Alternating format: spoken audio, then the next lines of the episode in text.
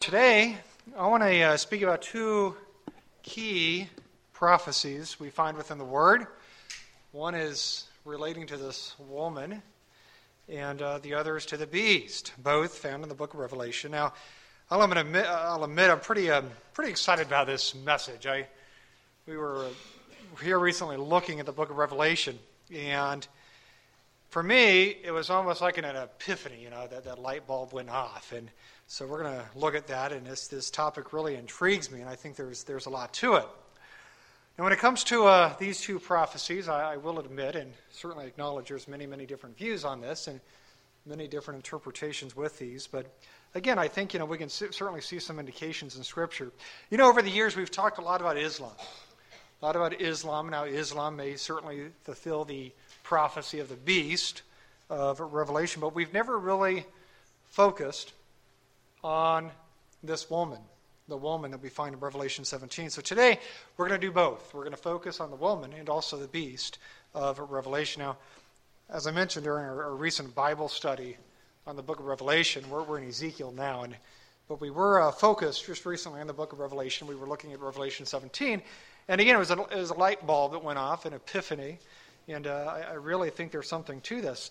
Long story short, I believe the Bible indicates or shows that the woman of Revelation 17 may indicate the Roman Church, while the beast indicates Islam or radical Islam. And we're going to see, I think, how that can work. Now, you might be asking, you know, how is it possible for them to coexist? But, you know, we're already seeing indication of that, and we'll see that. You know, we'll see some ways the Roman Church is acknowledging and, and, and accepting and even embracing Islam, and and uh, certainly Islam is, is uh, accepting that as well to an extent. So let's open up Scripture, and we're going to start with Revelation 17. Revelation 17, oh, forgot my, uh, I was pretty proud of that, by the way, so I'll just leave that up for just a moment. You can look at that slide. The woman and the beast of Revelation. So, uh, anyway, there's the uh, main slide there. Okay, Revelation 17. We're going to read verses 1 through 7. It says, And there came one of the seven angels, which had the seven vials, and talked with me. That's kind of interesting, too, these angels that were pouring out these vials of plagues. These, this one angel is now communicating with John of Patmos. And it says, He talked with me, saying unto me, Come hither. I will show you unto thee the judgment of the great whore that sits upon many waters, with whom the kings of the earth have committed fornication, and the inhabitants of the earth have made drunk with the wine of her fornication. So he carried me away in the spirit in the wilderness, and I saw a woman sit under a scarlet colored beast, full of names of blasphemy, having seven heads and ten horns. And the woman was arrayed in purple and scarlet color, and decked with gold and precious stones and pearls, having a golden cup in her hand, full of abominations, and the filthiness of her fornication and upon her forehead was a name written. Isn't that interesting, by the way? A name on her forehead. You know, we know that the saints, they too will receive a name on their forehead. Of course, we know from Revelation 14.1 that that name is going to be Yahweh's name. But here we find that this, this uh, woman also has a name on her forehead. I believe it's obviously satanic. It's of the evil one. But here's what it says. It says, written mystery, Babylon the Great, the mother of harlots and abominations of the earth. And I saw the woman drunken with the blood of the saints and with the blood of the martyrs of Yahshua. And when I saw her, I wondered with great admiration. And admiration, by the way, that's not a, dear, uh, a term of endearment. He was, you know, John was just amazed at what he was seeing here. That's all it means. It says, And the angel said unto me, Wherefore dost thou marvel? I will tell thee the mystery of this woman and of the beast that carrieth her which hath the seven heads and ten horns. Now, there are several points here we need to uh, consider. To begin with, we see a description of this woman riding on this beast. So we have a woman riding on the beast. Now, number one, it's important to realize that there's a separation between the woman and the beast. The woman is not the beast, and the beast is not the woman. Now, again, I believe that the woman here may represent the Roman church, while the beast that she rides on represents Islam, radical Islam. We're going to see evidence of that, I think, as we go through. Also, I think the fact that the woman is riding on the beast shows a connection, shows some sort of coalition alliance between this beast and this woman, this agreement. And I think we'll see this agreement as the end of this age becomes closer. Now, you know, I, I think we're already seeing some of this occur within the Roman church. And, and really, even beyond the Roman church, I think we're also seeing it within Christianity at large, this, desire to accept and excuse Islam as, as something peaceful, as something acceptable. But it's not. But let me give you some examples. There's an uh, organization out there. It's called the Gatestone Institute. It's a great, great organization. I've used this multiple times. They, they really seem to have a lot of insight when it comes to Middle Eastern affairs and, and uh, points. But the uh, article here is Christian clergy welcomes Islam and church, then bows to it. Now, I'm not going to read the entire article. You can take a snapshot of this for those who like their iPhones or their mobile phones, or you can just simply write the article down. But Christian clergy welcomes Islam. That's the name of the article. So I would encourage you to go out to the internet, look up the Gatestone Institute, read the entire article. They bring out many, many great points. I'm just going to share a few with you.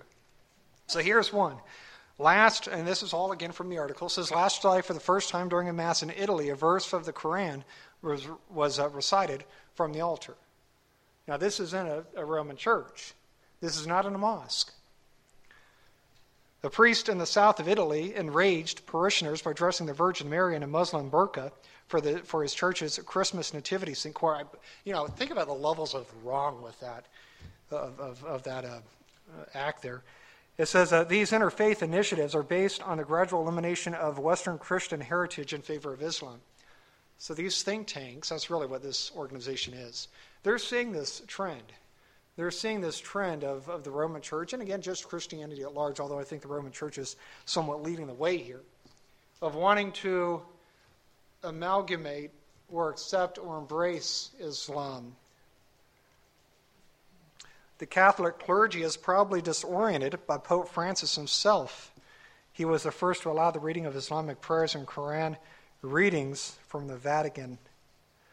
The Pope embraced religious relativism when it comes with Islam. He repeated that Islamist violence is a work of a quote of quote a small group of fundamentalists who according to him have nothing to do with Islam. Now, again, there's many, many, many more points from this article, historical events that's occurred here recently, showing that the Roman Church is embracing, and I like how it says here because I think it's true, bowing down to Islam. This is not something that might happen or may happen here soon. This is happening now. And I think it's getting worse again, many, many people, they want to embrace, for some odd reason, they want to embrace this religion of violence and, and pretend that it's fine, that there's no issues with it. Whereas we see here, Pope Francis has publicly embraced the Quran, has also defended Islam by saying it's not a religion of violence, it's a religion of peace. But you know, nothing could be further from the truth. I don't know how many of you have actually taken a course on Islam, studied Islam, but I'm here to tell you that Islam began with a sword. It propagated its message through the sword, through violence, and it continues to do the same today. It began with a sword, it, it, it, it will also end with a sword. Now, based on what I see in the Bible, I believe, again, that there may be a trend where the Roman church, representing this woman, may form some sort of coalitional league or agreement with Islam. And again, I think we're seeing that. I think we're seeing prophecy possibly being fulfilled right now in our day and age.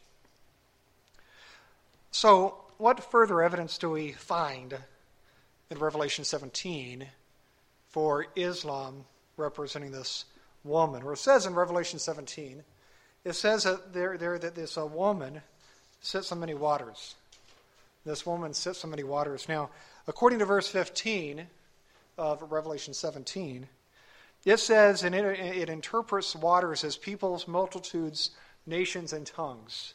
So when it says waters, it's referring again to peoples, multitudes, nations, and tongues. You know, as we know, the Roman Church represents multiple nations, it represents multiple ethnicities, It represents multiple languages, it represents multiple cultures. It is an international organization. According to Wikipedia, it has a membership of 1.29 billion. 1.29 billion throughout this world. And that is just the Roman Church. That is not Protestants' faith. That is not Baptist. That is not these other, uh, you know, the, the Church of England. That is the Roman Church. 1.29 billion. We also see here that this woman is responsible for spreading fornication, causing the earth, or the kings of the earth, it says, to commit fornication. Now, this word, fornication, comes from the Greek porneia. Now, porneia, for those who understand this or know this word, it's a very common word, it's a very broad word. Strong's defines this as harlotry, including adultery and incest, but it also says figuratively idolatry. Now, I believe within the context here that the word idolatry, the definition idolatry, would fit the best. That this is referring not to some sort of immorality, but, but to false worship. Matter of fact, here's part of the definition we find from the Thayer's Greek lexicon. It says, quote, metaphorically, the worship of idols used of the defilement of idolatry. So we see here that this word fornication, porneia, can refer to immorality, but it can also refer to idol worship, can also refer to false beliefs. And again, I think that's what we see here. You know, we would all agree, I believe, when, when we say that uh, no organization is more accountable for spreading apostasy than the Roman Church.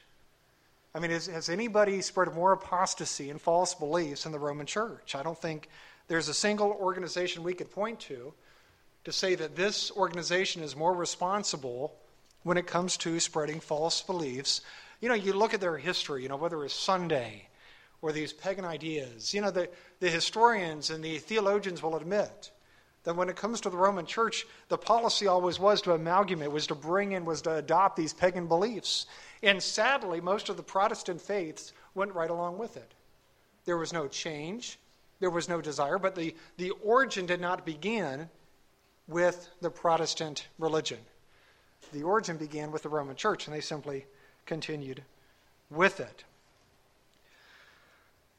Now, we also see here that this, that this woman's responsible for the blood of the saints. This woman's respons- responsible for the blood of the saints. You know, as we know, the Roman Church has had a very long history when it comes to persecution, when it comes to murder of believers, mostly simply because they did not share the same theological view they did. Now, obviously, we don't see that as much now, but we certainly have seen it throughout history. For example, here's an excerpt from a book entitled History of the Rise and Influence of the Spirit of Rationalism in Europe. So here's what it says. It says that the Church of Rome has shed more innocent blood than any other institution that has ever existed among mankind will be questioned by no Protestant who has a competent knowledge of history. It is impossible to form a complete conception of the multitude of their victims, and it is quite certain that no powers of imagination can adequately realize their sufferings. Now, there's hundreds of quotes I could have pulled from, and I think historically this is accurate. Historically, we've seen a lot of persecution throughout the Roman Church. It's a very, very long history of persecution, especially for those who theologically disagreed with it. Something as common as uh, water baptism immersion. They would hunt you down at one point. Now, in Revelation 17 18, we find another, another clue as to this woman. So let's read that. Revelation 17, verse 18. It says, And the woman which thou sawest is that great city. So we see that this woman is tied and symbolized by what? This great city, which reigns, it says, over the kings of the earth. So, number one, this woman again represents a great city. Number two, we see that this great city reigns, it says, over the kings of the earth. Now, for years, I've considered the possibility of this woman here representing New York City. After all, we know the UN there is located within New York City. It's a possibility, but the problem is New York City doesn't fit with many of the other prophecies. For example, New York City is not responsible, in my opinion, for spreading the apostasy that we see in nominal worship. New York City is not responsible for that. That is certainly fits the uh, Roman church much more. I also have a hard time seeing how New York City would be responsible for the blood of the saints. for the martyrdom of, of Yahshua's saints. I, I don't see that. I don't see how that fits.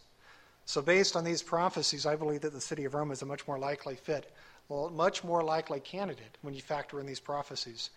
We know that Rome is a very long and complicated history. We also know that within the modern city of Rome is the Vatican City, which, by the way, is a sovereign state for those who don't know. For those unfamiliar with the Vatican City, it's actually quite small. It's roughly 110 acres in size. I didn't realize it was that small. 110 acres in size. Population of about a thousand. That's it. And it's, again, considered a sovereign state. Now, the city of Rome proper is about 496 miles in size, square miles, I should say. Population of about 2.8 mil, uh, million. But when you consider the outlining uh, areas, a metropolitan city of Rome, we have a population of about 4.3 million. So the city of Rome is a very, very big place. Now, again, we see here prophetically that this great city, it says, will rule over the kings of the earth. Now, for me, I tend to view this more from a historical standpoint. We certainly don't see today the city of Rome ruling over the kings of the earth, but we know historically the city of Rome during the time of ancient Rome, and certainly during the papacy, that it has ruled over many, many, many kings. And some would argue today that the papacy continues to still rule over many of the kings we find today, and certainly does exert great influence. But again, from a historical standpoint, we know that they rule literally over nations when the Roman Church had the power.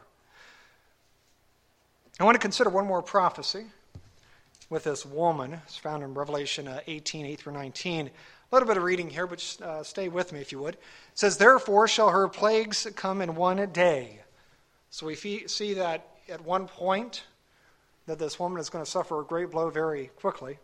It says, Death and mourning and famine. And she shall be utterly burned with fire.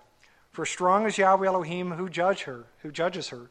And the kings of the earth who have committed fornication and lived deliciously with her shall bewail her, and lament for her, when they shall see the smoke of her burning, standing afar off, for the fear of her torment, saying, Alas, alas, that great city Babylon, that mighty city, for in one hour is thy judgment come. And the merchants of the earth shall weep and mourn over her. For no man buyeth their merchandise any more, the merchandise of gold and silver, precious stones and of pearls, fine linen, purple, silk, scarlet, and of fine wood, and all manner of vessels of ivory, and all manner vessels of most precious wood, of brass and iron and marble, cinnamon and odors and ointments and frankincense and wine and oil and fine flour and wheat and beasts and sheep and horses and chariots and slaves and souls of men. And the fruit that they that thy soul lusted after are departed from thee. And all things which were dainty and goodly are departed from thee. And thou shalt find them no more at all. The merchants of these things which are made rich by her shall stand afar off for the fear of her torment, weeping and wailing, and saying, Alas, alas, the great city that was clothed in fine linen, in purple and scarlet, decked with gold and precious stones and pearls. For in one hour, so great riches is come to naught. And every shipmaster, and all the company and ships and sailors, and as many as the trade by sea stood afar off. Notice that the ships, they can see this burning, and cried, when they saw the smoke of her burning, saying, What city is like unto this great city? And they cast dust on their heads and cried, weeping and wailing, saying, Alas, alas, er, that great city, wherein were made rich all that had ships in the sea by reason of her coast lines. For in one hour is she made desolate. So, what do we see here? Well, number one, this great city is going to be judged, it says, in one hour, without warning, without hesitation, very quickly, we find here. Or number two, the merchants of the earth are made rich through her gluttony, through her wantingness, through, through her desires. You know, for me, this indicates that this uh, great city will be a significant importer of goods. according to the encyclopedia.com, I was doing some research, and according to that source, the Vatican imports or exports nothing. It imports everything it receives. We also see here in this prophecy that many of the exports here are, are, are ornate. It mentions uh, things like uh, ivory and precious wood and other things. And, you know, when I think of ornateness, I certainly think of Rome, especially the Vatican, if those who've been there. Now, we also find evidence here that this great city may be positioned along a coastline. I, I think it's pretty obvious. I, he describes here how the ships will stand afar off, mourning and lamenting as they watch this city burn to the ground. So, where is Rome located, the city of Rome? Well, Rome is 50 mile, 15 miles inland from the Tyrrhenian uh, Sea. 15 miles inland is pretty close. I think you can see a great sea or a great city burning from this distance. So, I want to summarize some of the major points we've uh, looked at for this woman.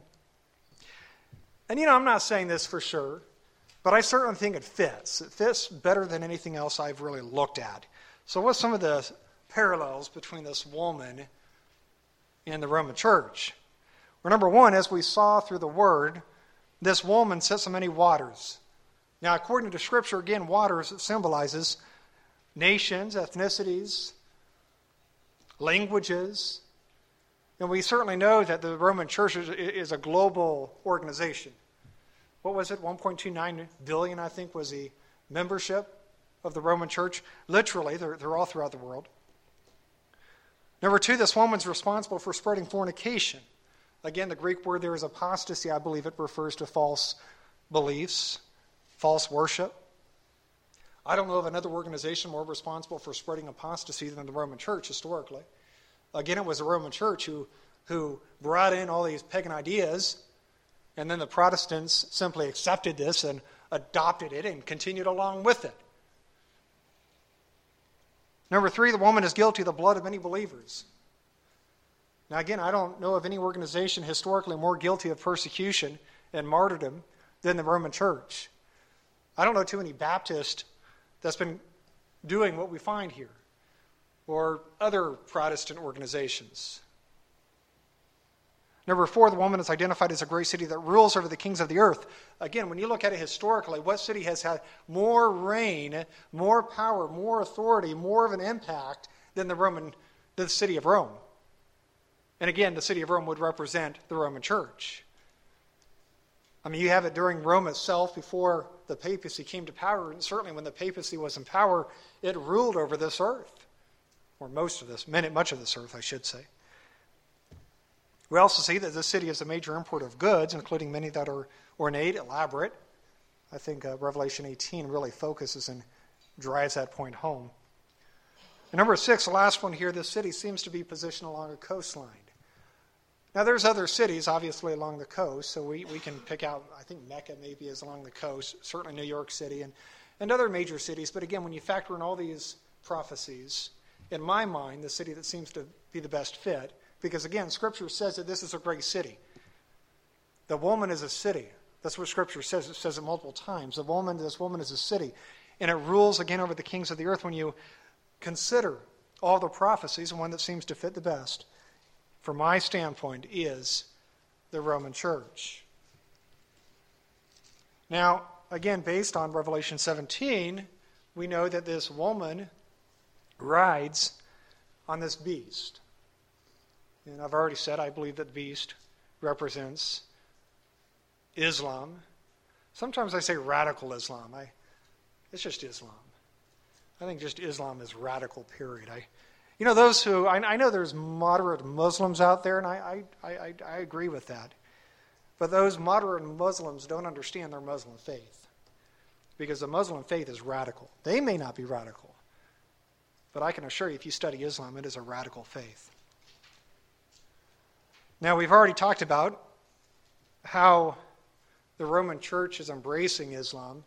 And I would encourage you to go out and read that article, the full article, and, and do your own research. It's amazing.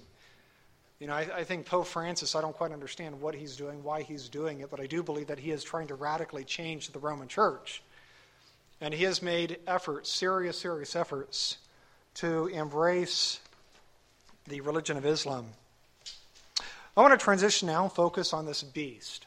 We talked a lot about the woman. Let's now focus on this beast that she rides on.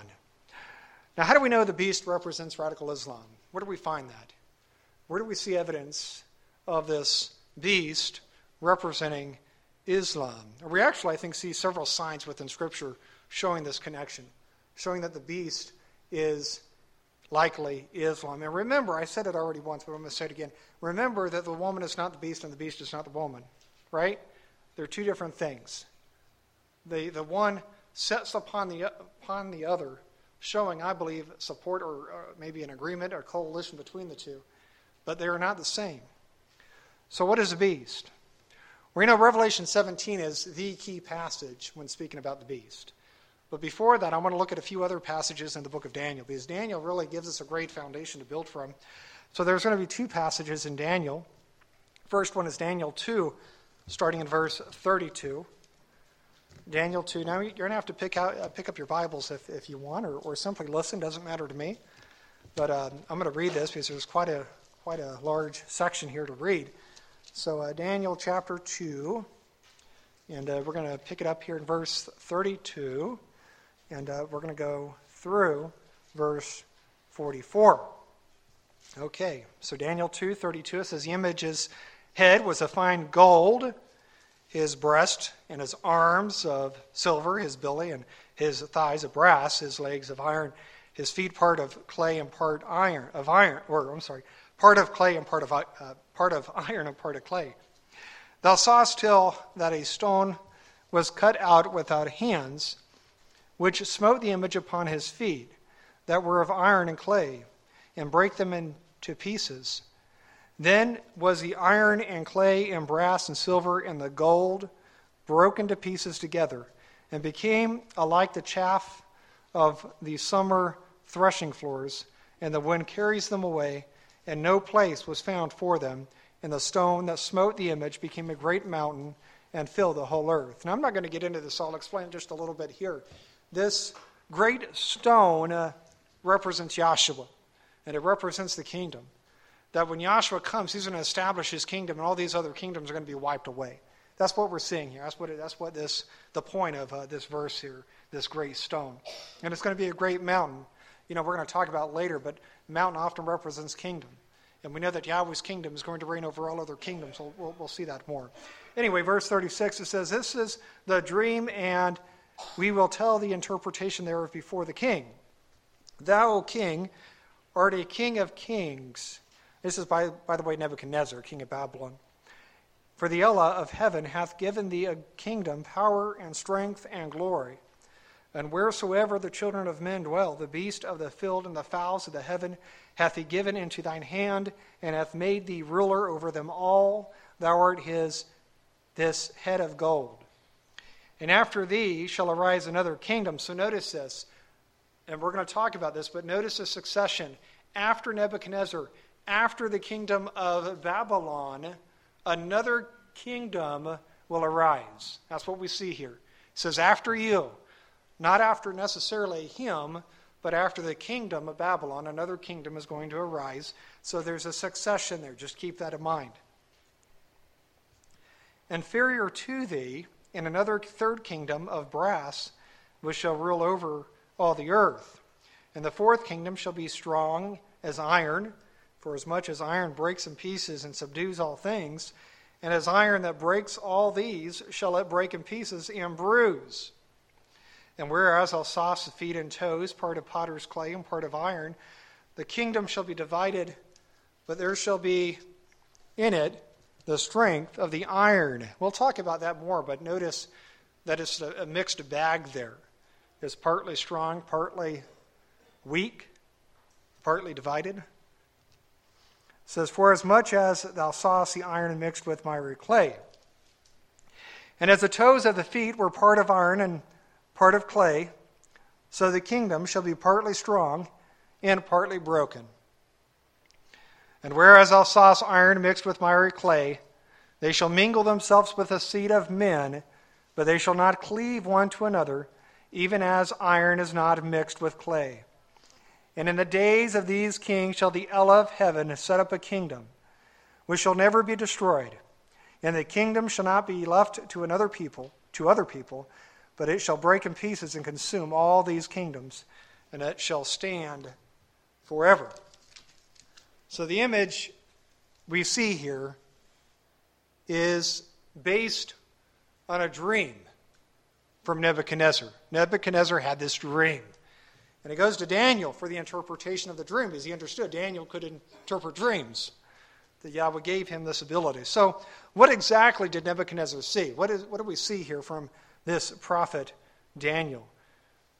Where he saw a metal man with a head of gold, chest and arms of silver, belly and thighs of brass, legs of iron, and then toes, ten toes, mixed with iron and clay. So Daniel tells Nebuchadnezzar here that, number one, he represents the head of gold. So we know who represents the head of gold. That is Nebuchadnezzar. That is the Babylonian Empire. Because again, Nebuchadnezzar, as a king, he represented Babylonia, or the nation of Babylon. Now, we also know prophetically that the uh, chest and arms of silver symbolizes the Medo Persian Empire. You got the two arms, by the way. Two arms probably represents the two different peoples that made up this empire, the Medes and the Persians. Now, we also see here and know historically that the uh, belly and thighs of uh, brass symbolizes the empire of Greece. And that, lastly, here, the two legs of iron represents Rome. Now, what do you suppose we see two legs here for Rome? Is there any significance to this? Any, anything special about these two legs? Or there is, and a lot of people miss this. The two legs represents the two halves of Rome. You know, many people, they think of Rome, they think of the city of Rome, or they think of Western Rome. Where the problem is, Rome was more than Western Rome. You had a Western Rome, and you had Eastern Rome. Now we know that Western Rome, represented through the city of Rome, fell in 476 CE, but the eastern half, through Constantinople, actually named after Constantine for those who aren't, aren't familiar, this also became known as the Byzantine Empire also. But it went on for another thousand years. Thousand years until its defeat by the Ottoman Turks in 1453. So Rome technically did not fall historically until 1453. The western half fell, but the eastern half continued again for another thousand years. Now, the last thing we see here are ten toes. Ten toes, part of iron and partly clay, it says. Now, it's important to realize here that these ten toes are not historic. These ten toes are not historic. These ten toes are prophetic. They are pointing to the future. And we're going to see this more as we go through this message. Obviously, here, the iron represents the strength and the, the clay represents weakness. And you know, I think this is, uh, by the way, very indicative of what we see within the Middle East today. You know, they are partly strong and they are partly divided. And they are always at odds with one another. You know, we know that uh, Ishmael is believed, believed to be the father of the Arab people. And the Bible says that Ishmael would be a wild man and that his hand would be against every man. And I believe that this is precisely what we find within the Arab world. That they are always at odds. They are either fighting themselves or they are fighting an enemy. But they're always in turmoil. I mean, look at what we see in the Middle East today. Syria has been a civil war for how many years? And so many other issues in the other countries. Where it also says here that these people I'm, I'm going to read. It says, They mingle themselves with the seed of men, but they shall not cleave one to another. Have you ever considered that? Have you ever thought about the possible meaning, what, what, what, what Daniel's trying to say there? Or here's what I believe this is saying I believe that they, are basically saying that they're, they're going to spread out through, throughout the world, but they're not going to assimilate within the world. And that's precisely what we see within the, with the Arab people, with the Muslims. You know, they've migrated all throughout Europe. And now there's all these Sharia courts. You know, last time I heard, I think it was like 50 Sharia courts in, in England. I mean, that's just insane. They won't assimilate within culture. They have to have their own laws, they have to follow their own ways. They refuse to assimilate. So I think that fits well with what we see within the Arab world today. Now, there's one more thing I want to point out here. It's important to notice, and we've already sort of talked something, uh, some about this, but it's important to notice that we see a succession. We see a succession within this passage. You know, for example, we know that Babylon was defeated by who? The Persians, right? The Persians was defeated by the Greeks. The Greeks was defeated by Rome. So we see a succession of empires. One would fall, one would rise. And we're going to see this here in just a few moments when we go to the book of Revelation, but I want to really impress upon you that pattern we see. Because I believe we see the same pattern in Revelation 17 this concept of succession of empires. Succession of empires. Now, again, we know that the ten toes here are prophetic. They have not come to pass yet, but they will and they will with the man of sin. We'll see that in Revelation 17. Now, before looking there, I want to look at one more passage Daniel chapter 7, 1 through 7. This is another prophetic passage from Daniel that, that really aligns well with what we find in Revelation. It says, In the first year of Belshazzar, king of Babylon, Daniel had a dream and visions of his head upon his bed. Then he wrote the dream and told the sum of the matters. Daniel spake and said, I saw my vision by night, and behold, the four winds of the heaven strove upon the great sea. And four great beasts came up from the sea, diverse one from another. The first was like a lion and had eagle's wings. I beheld till the wings thereof were plucked, and it was lifted up from the earth and made stand upon the feet as a man, and a man's heart was given to it. And behold, another beast, a second, like, a, like to a bear, and it raised up itself on one side, and it had three ribs in its mouth of it, between the teeth of it.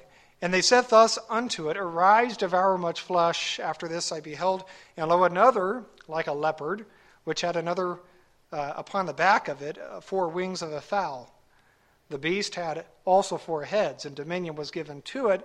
After this I saw in the night vision, and behold, a fourth beast, dreadful and terrible and strong exceedingly. And it had great iron teeth. It devoured and brake in pieces, and stamped the residue with his feet of it, and it was diverse from all the beasts that were before it. And listen, it had, it says, ten horns. Ten horns. So, what do we see here? We see here four beasts with different characteristics, different attributes. This is much of the same message we've already seen in Daniel 2. Four beasts here that represents four different nations, four different empires, starting with Babylon. So let's take a few moments and consider each one. We'll look at each one, talk a little bit about the characteristics we find here. The first beast, it says, was like a lion and had eagle's wings. Now, the lion here, most scholars believe this represents a strength. I tend to believe this is probably true, the strength of the Babylonian Empire. And the wings of the, the, wings of the eagle symbolizes the, the, the quickness at which the Babylonian Empire spread. It spread very quickly, something it had in common really with the Grecian Empire. Where the second beast, it says, like a bear, and had three ribs in its mouth and devoured much flesh. Or again, the bear, I think, represents strength, courage, and the three ribs, according to some, represents the three kingdoms that Persia conquered, and those would be Media, Lydia, and Babylonia. Now, the eating of much flesh here simple, simply refers to the destruction of the multiple kingdoms, nations, peoples that Persia conquered. I mean, Persia was a powerhouse. And, you know, not to get off course here, but Iran is Persian.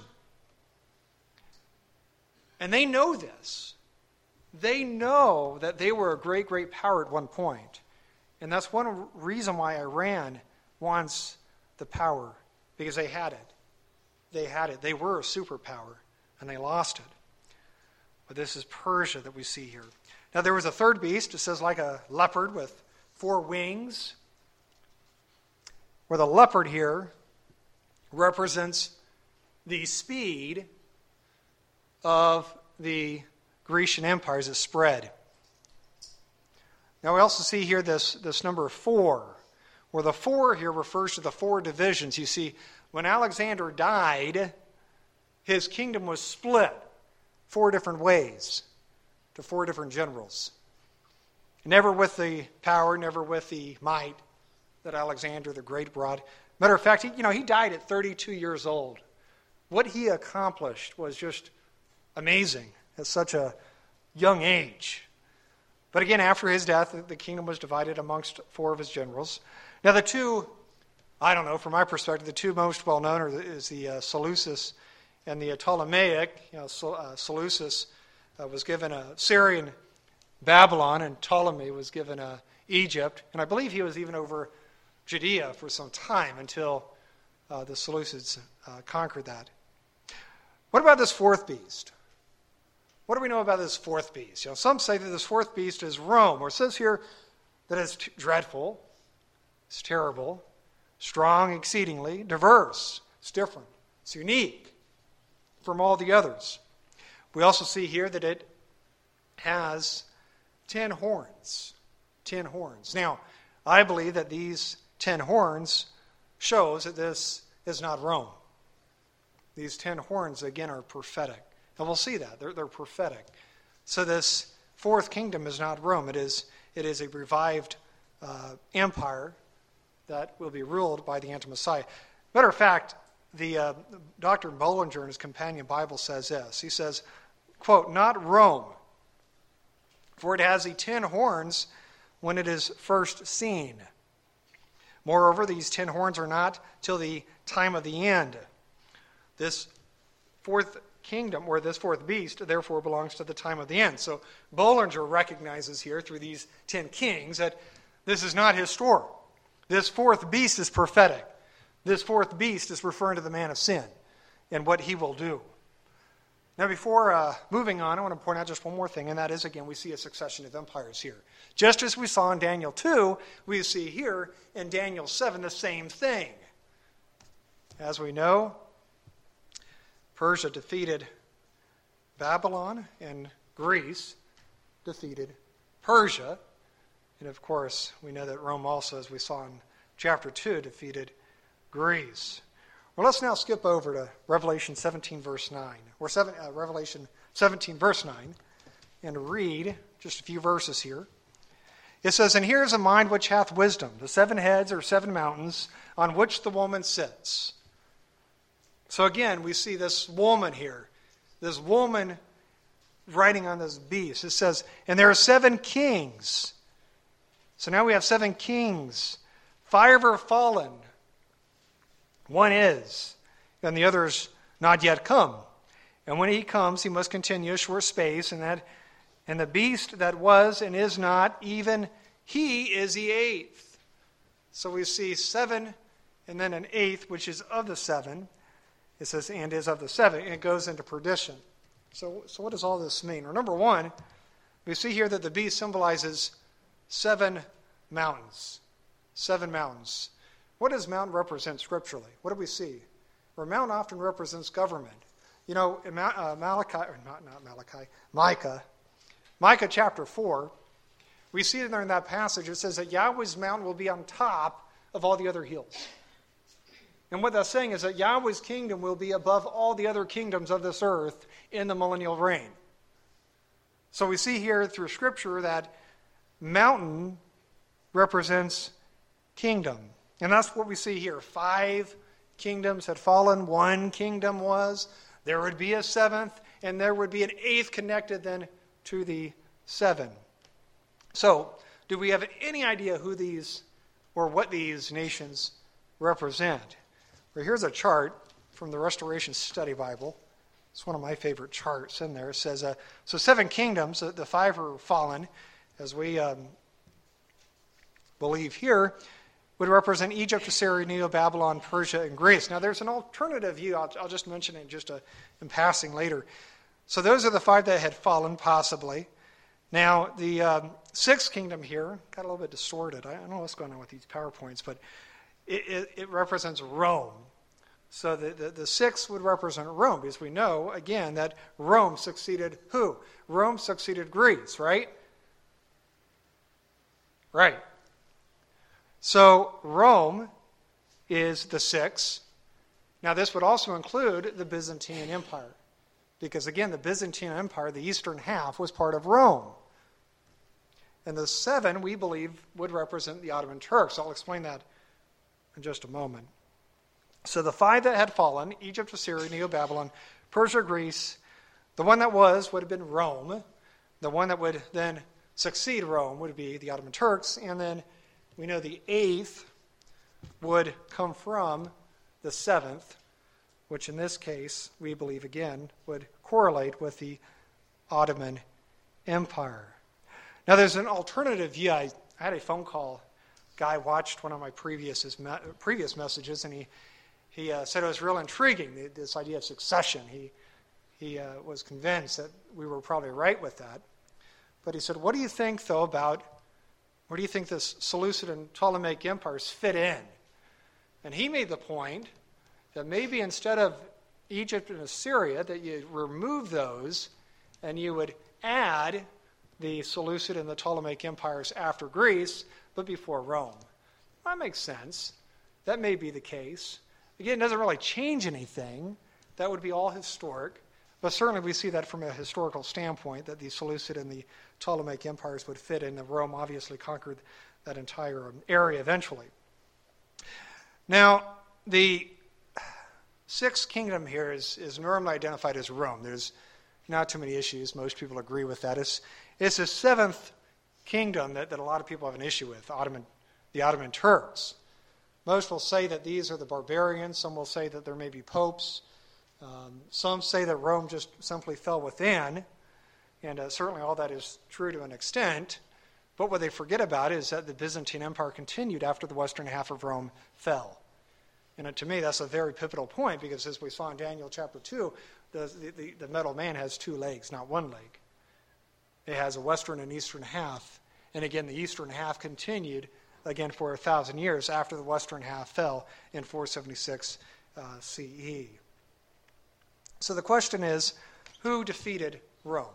Who really defeated the Roman Empire?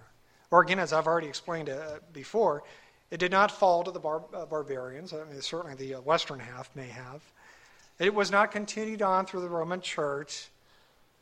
No, what we find historically is that after the western half fell in 476 CE, the uh, eastern half, again symbolized through Constantinople, the capital there, continued for another thousand years under the name the Byzantine Empire, which again was the eastern half of the Roman Empire. They were then defeated a thousand years later by the Ottoman Turks, which remained a superpower for 600 years before their defeat in World War I. And that's one reason why you see so much angst in Turkey today. You see, just like Iran would love to resurrect this great Persian Empire,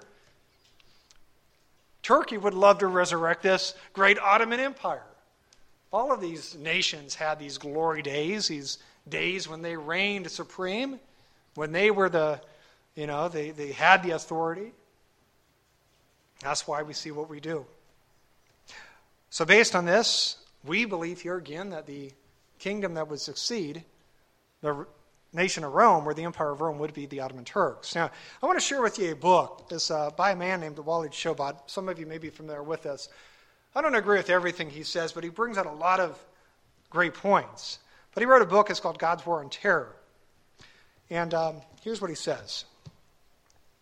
Quote, the empire of the, uh, I'll read it as it is, the Antichrist will not be a new empire. He says, rather, it will be the revival of a previous great empire that will have suffered what the Bible calls a fatal head wound.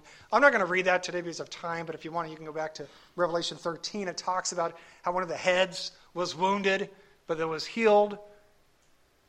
Without wounded, the, the, the head that was uh, wounded and, and healed is he's saying, and, and, I agree that this is the Ottoman Empire. It says this empire is the Islamic Ottoman Empire, which replaced the Roman Empire after the fall of its remaining eastern section. That's on page 81. Now, before we talk about the, uh, what he says here, I want to talk a little bit about the author. So, who is this Walid Shoebat? Well, number one, he was born to an Islamic father and a Christian mother. And, um, you know, as a, as a boy and as a teenager, it's my understanding, or I've seen interviews uh, of, of this man, And he, he says he identified as, as an Islamic terrorist. I mean, he was an extremist. Now, something clicked, obviously. This man eventually converted to uh, Christianity. I think he's a Roman Catholic, but converted to uh, Christianity, left the uh, religion of uh, Islam. Now, because of this, I believe that this guy really has a unique perspective. You know, he doesn't look at prophecy from a European perspective or standpoint, as so many do. He looks at prophecy from a Middle Eastern standpoint. And from my perspective, I think that makes much more sense. Looking at prophecy from a Middle Eastern standpoint and not from a European one. You know, when it comes to the Pope being the man of sin, I believe a lot of that started during the Reformation. You, see a, you saw a lot of hatred for the Pope, and, and rightfully so. But they, they, they, came up with these cartoons and, and uh, this, this idea that the Pope was the beast. Uh, I, I just don't, don't see it. But again, as we've already talked about, the Roman Church, I do believe, may play a part, but in, this, in the sense of this woman. But again, this author, Walid uh, Shoebat, he looks at it from a Middle Eastern standpoint, and according to him, he says that this seventh beast, or this seventh king, represents the Ottoman Turks. As we've already talked about, it was the Ottoman Turks historically who conquered the Roman Empire. It was not the barbarians. It was not, it did not fall within. It's almost like saying, okay, the western half of the United States fell, so that now the eastern half no longer continues. No, if that happened, the United States would still continue, but it would be through the eastern half. Same thing with Rome.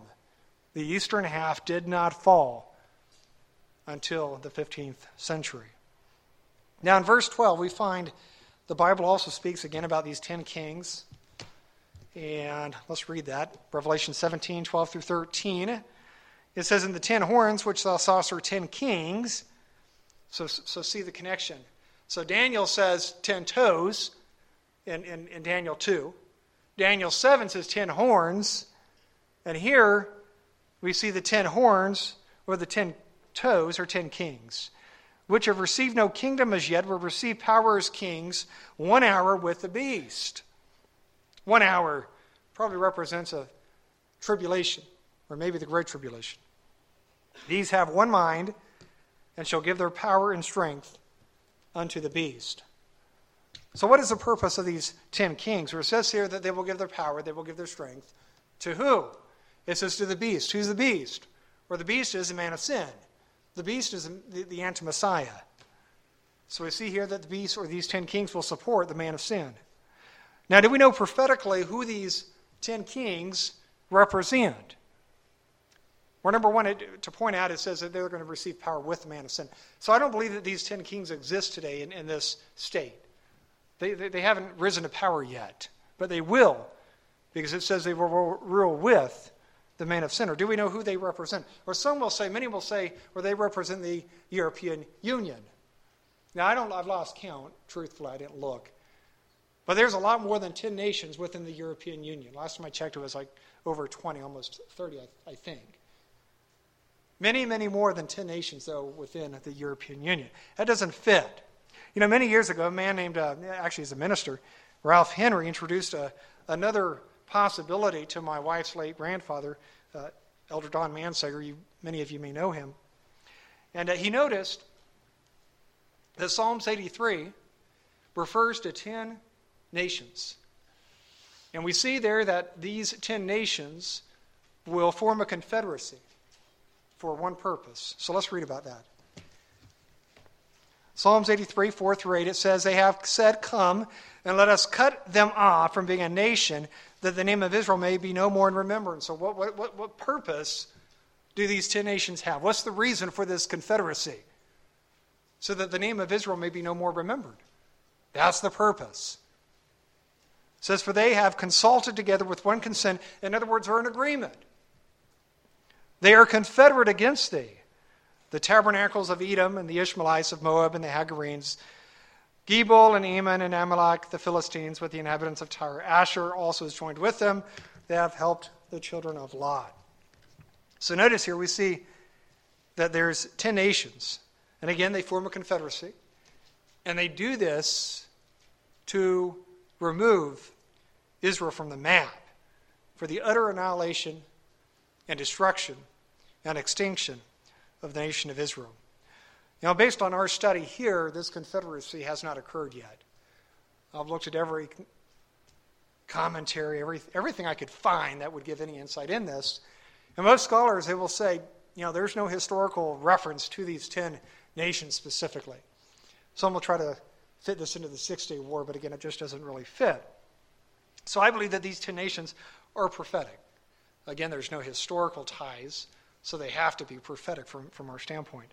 Or we believe here that these 10 nations are possibly, very likely, the 10 toes of Daniel 2, the 10 horns of Daniel 7, and the 10 kings of Revelation 17. So, do we know where these nations are today? You know, we have an idea. I don't know if we know for sure, but we have an idea. So, according to, and this is in the uh, Restoration Study Bible, and Walid actually provides a very similar list in his book as well. He says, but uh, Edom would represent uh, Jordan, southern Jordan, and the Ishmaelites would represent Arabs. Hagarenes, it was a name for Egypt. Gebal, Lebanon, uh, Ammon, northern Jordan, Amalek, Sinai Peninsula. The Philistines, the Gaza Strip, Tyre, Lebanon, Ashur, Syria, and Iraq, and Lot would represent possibly Jordan. So, from this list, what do we find? Well, number one, we see that these are all Middle Eastern nations, right? All Middle Eastern nations. And we also know today that they're all Islamic nations. So we have 10 Middle Eastern Islamic nations forming a confederacy for one purpose. And that one purpose, again, is that the name of Israel may, be no, may no more be remembered. That the nation of Israel will be annihilated and removed and wiped off the face of the earth. You know, I believe that we're seeing this already in this world. You know, with what we're seeing maybe with Hamas or Al Qaeda or ISIS. You know, we don't hear that, that much about those organizations, but believe me, they're still out there and they're still very present, still very active. You know what's interesting is that, according to Walid Shoebat, we actually see something very similar to this on the Islamic side. I want to share that with you. Just a short quote here. He says in 2002, a plan for the reestablishment of the caliphate was written by the Guider Helper Foundation entitled The Plan for the Return of the Caliphate. You see, they're making plans for this. You know, any, anybody who, who believes that this is not going on is simply not paying attention. He says, according to the plan, the caliph would be assisted, and the caliph, by the way, that, that's the Islamic leader. That's the Islamic leader. It says the caliph would be assisted in his rule by a 10 member council of assistant caliphs these assistants or council members are similar to ministers in many of today's governments. That's on page 91 of his book. So, according to him, based on at least some Islamic tradition, they are looking for not only a caliph or this Islamic leader, but also 10 assistant caliphs that would support him. Does that sound familiar? Does that sound like something we find also in the Bible? It does. It's amazing that the parallels we find sometimes between Islamic prophecy and biblical prophecy. So we see here through prophecy that there's a good indication that the woman represents, I believe, again, the Roman church. And there's good indication that the beast represents Islam. And again, you know, we saw in Revelation 17 that the woman rides on the beast from my perspective, this shows that there is some sort of coalition, connection, agreement between the two. Now, I want to share one more scripture with you. I know we're, well, it's been a, a while. Revelation 17, verse 16. We're going to close with this. It says, The ten horns which thou sawest upon the beast. You know, this is all imagery, by the way. The beast, it's not an actual, you've probably figured this out by now. It's not an actual beast, it's not actually horns, it's a kingdom. It's a kingdom. And the beast again represents the, the, the, the, despot, the, the man who will rule from the top, and these ten horns represents again the ten kings. It says that these shall hate the whore, this woman, and shall make her desolate and naked, and shall eat her flesh and burn her with fire. So we see here that these ten kings will eventually do what? we see here that these ten kings will eventually burn this woman with fire. These ten kings will turn upon the woman. So if the woman represents the Roman church and the city of Rome, and the beast, or the, the ten kings, ten Islamic nations, what we see here is that there's going to be an agreement or a league or a coalition between, again, Islam and the Roman church. And at some point, these 10 kings, these 10 Islamic leaders, they're going to turn on the woman, they're going to turn on the church, burn her with fire, as we see in Revelation 18, in one hour, and will consume that great city. You know, what's amazing to me is that we're already seeing, again, signs of some of this happening. I mean, I gave you the tip of the iceberg. There are, there's so many recent events we could consider from the Roman Church and Islam showing this, again, partnership, this coalition between the two. And I believe that, they, that they may continue possibly to, to embrace one another. But we also see prophetically that they, while they may embrace, we see here that it's only a matter of time until this coalition is broken. Well, I pray that this message has been a blessing to you again. You know, for me, this was a real eye opener. It was an epiphany, if you will, and the concept that it's not just radical Islam, that you can fit within that, the Roman church. And you can see how the two would coexist and support one another, one another and yet, in the end, as we see here through this prophecy, the church will be destroyed. The city of Rome will be burned. You know, hopefully, I've uh, what I've shared again been, has been edifying, has even sparked some interest. Maybe look into this a bit later. But you know, whatever the future holds, when it comes to prophecy, number one, we need to remember that we need to have an open mind. You know, so many people that are locked into something. You know, it has to be this. Or what happens if the scenario changes? And it can change. So I think number one, as believers, we have to have an open mind. Number two, we need to prove all things. We need to look into every aspect. Number three, the most important obligation we have is not prophecy. It's not understanding who the beast is or this woman is. It's living to the standards of Yahweh's word and living according to his ways so that we will be found worthy when Yahshua comes. And that is our hope. So I pray that this has been a blessing again, and may Yahweh bless.